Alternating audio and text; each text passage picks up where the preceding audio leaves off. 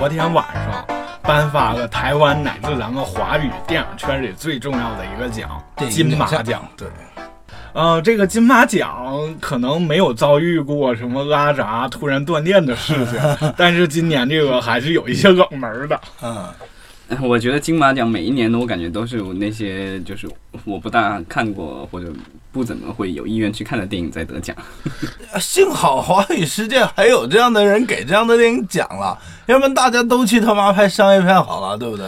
摆渡人都得好几个奖，开玩笑呢。呃不是摆渡人摆渡人虽然得了好几个奖，但是你仔细看一看，全是什么美术、视效，然后那个服装造型设计而已。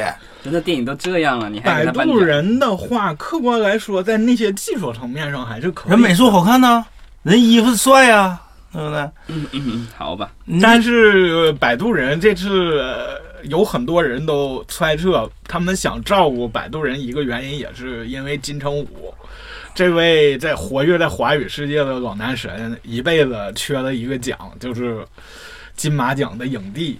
结果这次还是非常遗憾，据称仅以一票之差落后了，落后过另一个老人家，中国的一个老艺术家叫图门的，他在那个反映内蒙古题材的电影《老兽》中的精彩表演，得得了今年金马奖的影帝桂冠。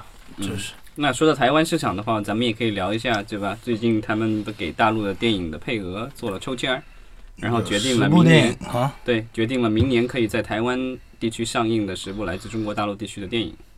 金马奖最佳影片、最佳导演奖的文彦导演，他曾经在致辞上这么说：“非常高兴，因为得了这个奖，我的嘉年华在台湾上映就不用抽签了。哎呀，对啊，因为这是多么痛的感悟啊！就是没有这个，咱们应该解释一下这个背景，对，吧解释一下这个抽签制度。对，因为这个台湾地区对大陆的电影实行的是配额制，就跟咱们对这个就是我进口电影有一个配额制一样对，样。咱们对那个好莱坞大片什么的，那其实不是只是对好像，是全世界的这种嗯，分账片外国电影、账片对外国的所谓的叫分账的大片。对。然后台湾是对大陆电影实行也是配额制，然后每年只有十部大陆电影可以在台湾地区进行发行。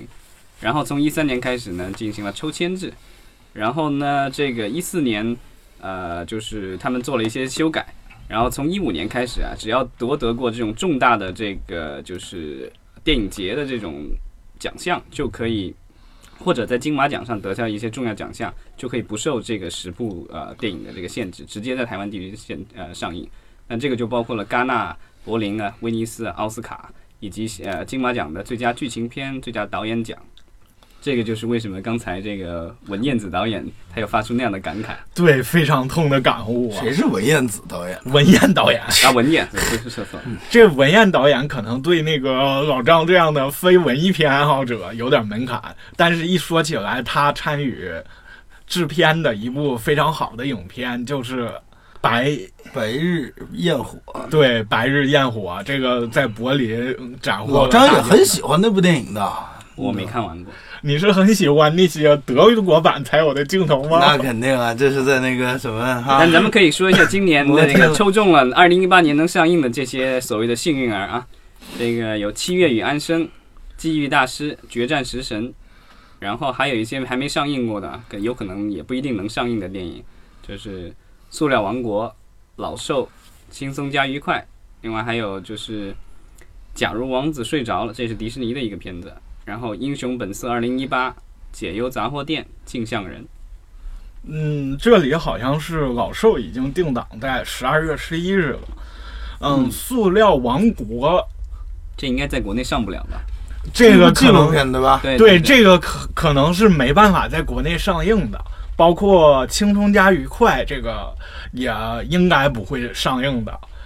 包括去年在欧洲荣获金豹奖殊荣的王冰导演的那部新片《方秀英》，这个也我们非常期待看，但是可能通过大银幕、通过院线也看不到的。这个事情也没辙。王王冰导演哪部戏在大屏幕上你，看到过？但这一次的就是这些中签的电影，大家会看到都是其实在呃大陆地区的话，票房都没有说特别理想的一些电影。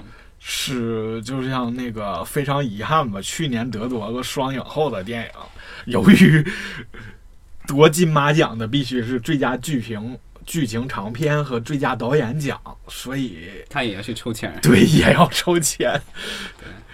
真的感觉台湾地区是对北美等地的进口片是没有配额的，他们看到很多的片是和好莱坞同步的，对，这但是他们看到这么近的中国大陆地区的影片却这么困难。那个刘德华在给那个长城做宣传的时候接受采访就有这样的问题，就是当时台湾的记者就说这部片子会在台湾上映，然后刘德华就说哇是吗？他说他已经好多部片子没有在台湾上映了，因为那些片子都算大陆片，然后都没有抽中过配额。这个片子内部的话算环球发行的，所以是算好莱坞的西片，所以在台湾是可以自由上映的。说到这里，想到那个港片、香港电影现在在台湾怎么算的啊？呃，它这个港片的话，应该也是不算在配额里的。但是我知道之前有安乐的电影，它在跟大陆合拍的，也需要去参加抽签，一样。看来现在这个港片在台湾的处境是越来越差。对，就是可能纯港片不受这个的影响，但是你要是跟大陆合拍的一些的话，可能会就还是要受到这个影响，算大陆片。但嗯长城那个没有算，因为它的发行是由这个环球做的，所以我不知道这个他们这个这个是怎么去界定，我还真的不是特别清楚。因为长城其实算是一个官方认可的中美合拍片，这个事情就没办法，可能只能问那个台湾的有关部门了。嗯，好吧。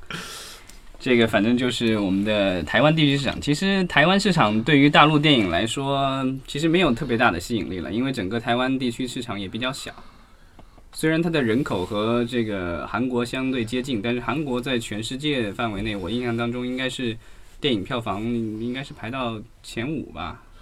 嗯，差不多的。他的热门影片按照韩国的算法是按照观影人次来算，都能达到两千万人次以上。这个数字全国才三千万人，对吧？对啊、这是很恐怖的。如果乘上票价来算的话，实际上也相当于很多了。在台湾好像一亿台币的票房就已经很了不起了，本地本土电影这样这才才除以一个四还是五对吧？然后除以接近是五了。对啊，才两千万人民币就已经算很好的票房了。但是在韩国的话，它其实有有电影是有好几千万美元的票房的，这个是有有明显的差距的。所以我觉得台湾人民可能看电影的习惯还没有被充分的这个培养起来。